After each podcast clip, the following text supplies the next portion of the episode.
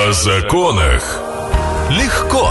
На радио Адам. Вот никогда не был в суде и все еще пугаясь эту стучалку. Чего бояться? Тук-тука страшно все равно становится. Итак, друзья, сегодня мы вновь говорим о законах легко. Чтобы и мне, дурачку такому, и вам было понятно, естественно. Вы можете всегда задавать вопросы в тему, которую мы обозначим. И сегодня у нас в гостях Алексей Ильин. Это арбитражный управляющий. Добрый день. Добрый день. Итак, Алексей, а вы пришли к нам, а, скажем так, не с пустыми руками, а с вашими знаниями и с вашей профессией. Арбитражный управляющий — это кто? Арбитражный управляющий – это лицо, наделенное особыми полномочиями. Такими полномочиями нас наделяет суд. А, значит, каждый арбитражный управляющий состоит в а, определенном реестре. Этот реестр контролируется Росреестрами, Минэкономразвития. Мы специальные субъекты, которые проводят процедуру банкротства от начала ее введения судом до самого завершения. По сути, на основании нашего личного мнения суд выносит решение о списании либо не списании долгов с должника. И сегодня мы будем говорить а, про банкротство физических лиц. То есть а, любой наш слушатель, а, будь то он а, бизнесменом, не бизнесменом, а просто как физическое лицо, может оказаться в той ситуации, что вы окажетесь человеком, который будет проверять его дела. Все верно, да. Сегодня мы говорим о банкротстве физических лиц. Это процедура, которая сейчас приобрела очень большую популярность в связи с большой закредитованностью, в связи с тем, что у нас э, пандемия продолжает существовать. И с 2020 года закредитованность граждан только растет, реальные доходы не падают. В связи с этим количество банкротных процедур, оно увеличивается в огромной, скажем так, прогрессии. Если в предыдущем году у нас порядка 120 тысяч завершенных процедур, то в этом году ожидается ориентировочно 180-190 тысяч банкротных процедур к завершению. Ну и в следующем уже порядка 300 тысяч потенциально можно прогнозировать. А, у меня такой вопрос. А, есть, а, имеется тенденция роста процедур. А какова тенденция именно положительного в сторону а, физического лица? То есть, чтобы его признавали банкротством, стало больше признаний банкротством, банкротом или нет? Ну, говоря про завершенные процедуры, я говорю только о признании должника банкротом. Только о признании, да? да? Тут mm-hmm. есть э, важный нюанс, что есть последствия списания не списания долгов, ну, обязательств. Вот, и если говорить про списание не списание обязательств, э, тенденция идет к тому, что она примерно на стадии где-то там статистической погрешности около 2% должников, которым не списывают долги. Ну, на моей практике таких людей нет, да, у коллег То есть есть большинству списывают? 98% это реально граждане, которым списывают все обязательства. Угу. Дорогие слушатели, когда как не сейчас нужно задать вопрос, а что нужно сделать, чтобы подать, может, э, заявку на банкротство, и вообще, может быть, у вас тоже скопились, скопились долги, как с этим быть, как с этим жить, как проходит этот процесс, сегодня нам расскажет Алексей Ильин. И он мне за кадром рассказал, что как только вы попадаете в поле его зрения, он начинает проверку э, вашей, э, вашего банкротства, настолько ли вы недееспособен заплатить за кредиты или, или за еще что-то, то перед Алексеем, я прав, открывается вообще карт-бланш информации про нашего человека. Да, передо мной открываются все закрытые сведения по гражданину, то есть доступ а, абсолютно ко всем персональным данным в любых организациях, контролирующих органах, в любых финансовых организациях. Доступ к этой информации я получаю, на основании нее я уже провожу свое исследование, делаю заключение, и на основании этого заключения суд принимает свое решение. Написал Евгений. Расскажите, пожалуйста, как проходит банкротство в МФЦ? Банкротство в МФЦ – это упрощенная процедура банкротства, которая получила э, свою возможность на существование с 1 сентября 2020 года. И для банкротства через МФЦ необходимо соблюдение двух э, составляющих. Первое это отсутствие какого-либо имущества для взыскания, и второе это прекращение исполнительным приставом, э, судебным приставом исполнителем, прошу прощения, производства по делу в связи с невозможностью, невозможностью взыскания. На сегодняшний день я считаю, что это мертворожденный ребенок. А на сегодня mm-hmm. подано порядка 12 тысяч э, заявлений в упрощенной процедуре банкротства. Из них принятых производство порядка 7 и признано банкротами порядка 2,5 тысяч. Все связано с тем, что даже если у вас есть минимальная пенсия менее там, 10 тысяч рублей, то у вас уже есть доход, на который может быть обращено взыскание. При этом э, с 1 февраля 2022 года вносятся поправки в федеральный закон об исполнительном производстве, и тогда уже упрощенное банкротство будет работать по-новому, уже на прожиточный минимум не будет обращено взыскание, банкротство упрощенных будет гораздо больше. Угу. То есть пока что можно сделать вывод, что это не работающая процедура. Пока, к сожалению, да, до 22 года это не работает. Я хочу обратить внимание, что я очень подробно разбираю подобные ситуации и простым языком про банкротство раска- рассказываю у себя в Инстаграм. Алексей Ильин, можете в поиске набрать, найдете меня, арбитражный управляющий, и, в принципе, посмотрите, почитаете. Угу. Следующий вопрос у нас от Елены. Добрый день. Могут ли признать банкротом неработающего пенсионера, если есть только один объект недвижимости? Что с ним будет? Спасибо. Елена, здравствуйте. Да, можно признать банкротом пенсионера, неработающего. Вообще закон о банкротстве не ставит критериев, э, таких как работающий, неработающий, имеющий доход, не имеющий доход для банкротов. Критерии, собственно, существуют следующие. Долг 500 э, и более тысяч рублей, наличие просрочки и невозможность гасить эту просрочку. Причины никто особо не выясняет на первой стадии, да. Что касается объекта недвижимости. Если это квартира или загородный дом, либо это любой другой объект недвижимости, связан с проживанием, да, в котором, то э, на единственное жилье налагается исполнительский иммунитет, который не позволяет обратить взыскание на этот объект, и, соответственно, в процедуре банкротства его никто не продаст, он останется за вами. Если же это просто земельный участок без объекта недвижимости, ну, в смысле, без э, какого-то дачного дома или э, дома для проживания, то такой участок, в принципе, может быть реализован. Вот. Э, если есть необходимость, я прошу, вы прокомментируйте еще в групп, группе «Радио Отдам», да, и я тогда дам развернутый ответ, а кого же можно признать банкротом, кого нельзя признать банкротом, и я думаю, что отвечу на все ваши вопросы. Вопрос от э, Дениса. Интересная тема, говорит Денис. Как практика показывает, чтобы списать долг примерно 300 тысяч рублей, нужно заплатить 80. У людей и так денег нет, а они выжимают у них последнее. Да, такая немного даже с претензией. Да, Денис, отвечая на ваш вопрос, я смею вас заверить, что вы немножечко даже преуменьшили сумму э, стоимости прохождения процедуры банкротства. С чем это связано? Только обязательных платежей, которые предполагает законодательство, да, это обязательный депозит арбитражного суда, это оплата публикации в газете «Коммерсант», «Интерфакс», почтовые расходы, порядка 50 тысяч рублей набирается. А как показывает практика, опять же, должнику еще нужно оплатить услуги юриста, Должнику нужно оплатить сбор документов, и обычно в среднем по стране эта стоимость выливается в 100-150 тысяч рублей. Но насколько я знаю, большинство юридических компаний, которые предоставляют такую услугу, как банкротство физических лиц, они предоставляют и рассрочку беспроцентную до 24, по-моему, месяцев, кто-то на 12 месяцев, и это все равно выгоднее, то есть э, заплатить условно 100 тысяч рублей, чтобы списать 300 тысяч рублей, и если у вас даже этих 100 сейчас нету, то их можно взять в рассрочку у самой компании, которая будет проводить процедуру банкротства до того момента, пока суд передал дело арбитражному управляющему. Я надеюсь, что Дениса мы переубедили, он пересмотрит свое мнение. Да, люди действительно забирают деньги, но ведь откуда-то у них тоже должны появляться деньги. Это логично. Мы живем в таком мире. Э, Все-таки коммерция, все дела. Вот еще один вопрос нам задают анонимно. Банкротство только по, ба- по банковским делам проходит или еще что-то? У меня есть неподъемный долг перед страховой компанией. Смотрите, у вас ситуация достаточно интересная. Вообще, банкротство предполагает списание всех обязательств. Существуют исключения. Это элементные обязательства, вред, причиненный жизни и здоровью гражданина, это субсидиарная ответственность и штрафы, предусмотренные в качестве уголовного наказания. Все остальное теоретически можно списать, так скажем. Вот, но есть э, поправки некоторые в законе, да, нюансы. И э, пункт 6, по-моему, статьи 213.25 предполагает, что не подлежат списанию долги, связанные с с, с причинением вреда по неосторожности, по грубой неосторожности, да.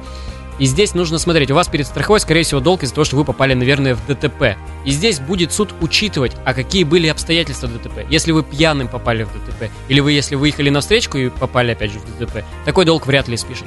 А если вы неаккуратно перестроились, зацепили другой автомобиль, то такой долг, скорее всего, будет списан.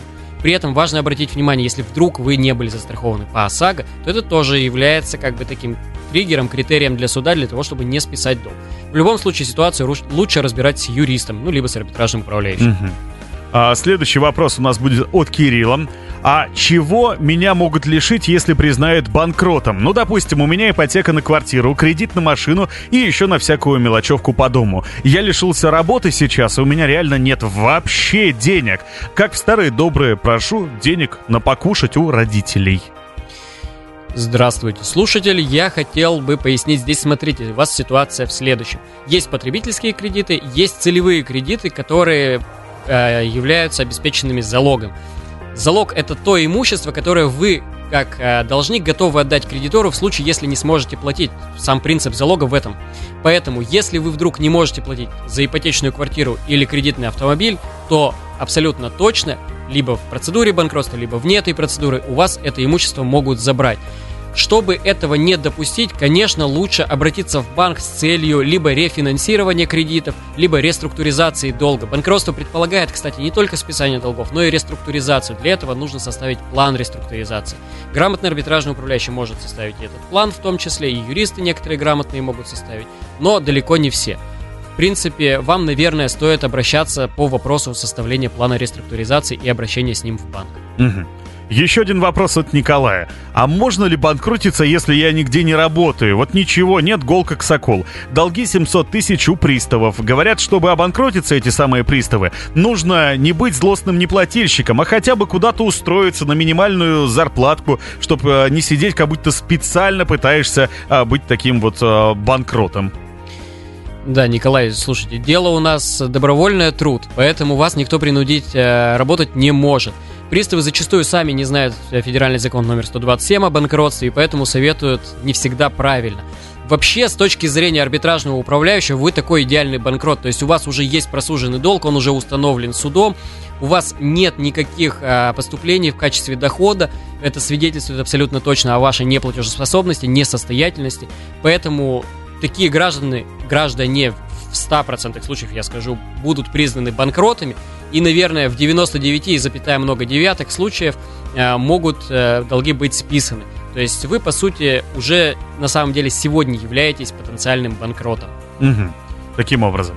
А, нас спрашивают также в WhatsApp. Вопрос такой. Здравствуйте. А можно ли назвать хотя бы 2-3 проверенные организации, которые занимаются банкротством? А то, кажется, сейчас много мошенников. Спасибо большое. Но раз на самом деле такой большой спрос, и мошенничество на таких а, поприщах всегда начинает плодиться. А, я предлагаю, мы обсудили немного за кадром, что мы не будем называть а, компании конкретные, но сейчас Алексей нам расскажет, как найти ту компанию, того человека, который действительно по-честному проведет вам а, ба- процедуру банкротства.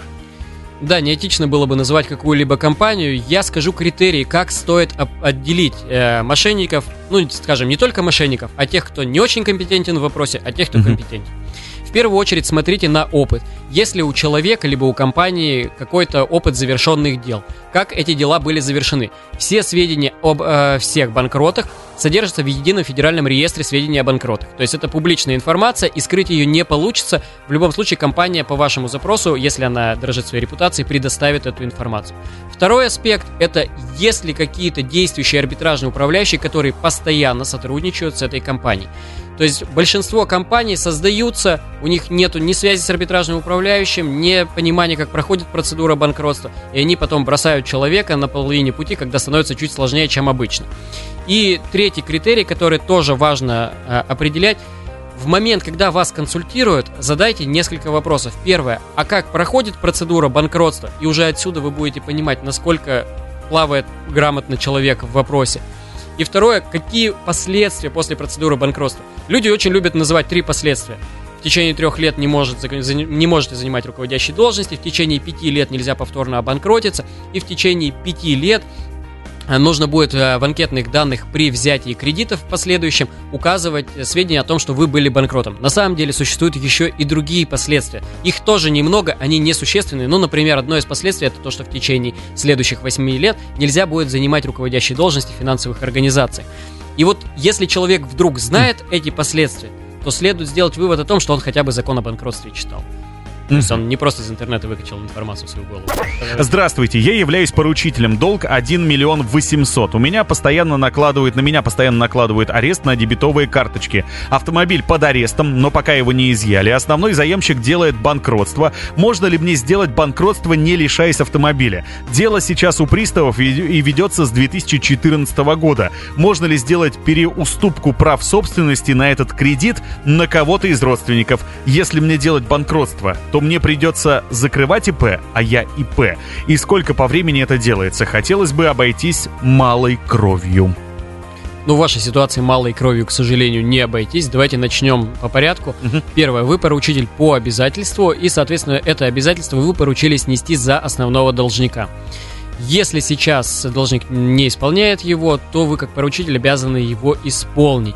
При этом вы спрашиваете, а можно ли переуступить, да, сделать замену э, должника в обязательстве, а именно поручителя. Если кредитор согласен на это, если вы договоритесь с кредитором, то по соглашению сторон можно заменить вас на другого поручителя. С практики скажу, что в 99% случаев вам откажут. Это право кредитора. Что касается транспортного средства, на которое накладывают э, ограничения, да, Транспортное средство, к сожалению, у вас уйдет в реализацию. Это в любом случае, потому что исполнительное производство возбуждено уже. Вы уже находитесь э, в ситуации, когда не исполняете обязательства, которые приняли на себя. И у вас есть имущество, которое частично или полностью может покрыть это обязательство. Поэтому в процедуре банкротства, либо вне ее, транспортное средство будет реализовано, и за счет этого вырученных средств будет погашена та часть обязательств, которая существует. Что касается вашего статуса ИП и сроков проведения процедуры банкротства. Вообще, по общему правилу, процедура проведения банкротства, она занимает от 4 до 6 месяцев. А, вот, а, в вашем случае она будет несколько дольше, поскольку нужно еще реализовывать транспортное средство, примерно 9 месяцев. Что касается статуса ИП, то желательно перед процедурой банкротства закрыть ИП, пройти процедуру банкротства, а потом хоть на следующий день после завершения процедуры можно заново открывать ИП. В противном случае вы будете проходить процедуру банкротства по правилам банкротства индивидуальных предпринимателей, оно сложнее, оно дольше и для вас будет более болезненным. Угу. А следующий вопрос. Вопрос такой. Официально нигде не работаю, работаю водителем такси. Имущества никакого. Долгов в районе 500 тысяч. Возможно ли стать банкротом? Да, возможно стать банкротом. Я ранее уже отвечал на подобный вопрос. То есть у вас есть источник дохода, официально, неофициально он роли не играет. Для финансового анализа рассматриваются все доходы. Вот, в вашем случае долг более 500 тысяч, вы не можете исполнять свои обязательства, вы потенциальный банкрот, вам надлежит э, проходить эту процедуру. Причем, хочу обратить внимание, что закон обязывает должника обратиться в суд с заявлением о признании должника банкротом самого себя. В случае, если он не исполняет обязательства 3 и более месяцев и размер задолженности составляет 500 и более тысяч рублей. Это обязанность гражданина.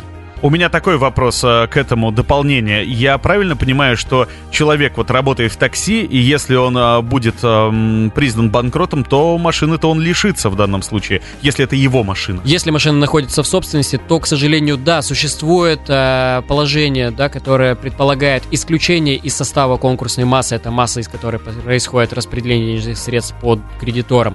Можно исключить транспортное средство, но на практике даже для таксистов, к сожалению, эта норма не работает. Угу. А, следующий вопрос. Депозит, который вносится в арбитражный суд, он возвращается или остается у суда? Депозит вносится в качестве вознаграждения арбитражному управляющему, который выплачивается по завершению процедуры. Соответственно, это и составляет мой доход. То есть за каждую процедуру мне выплачиваются денежные средства, которые были внесены на депозит суда. Угу.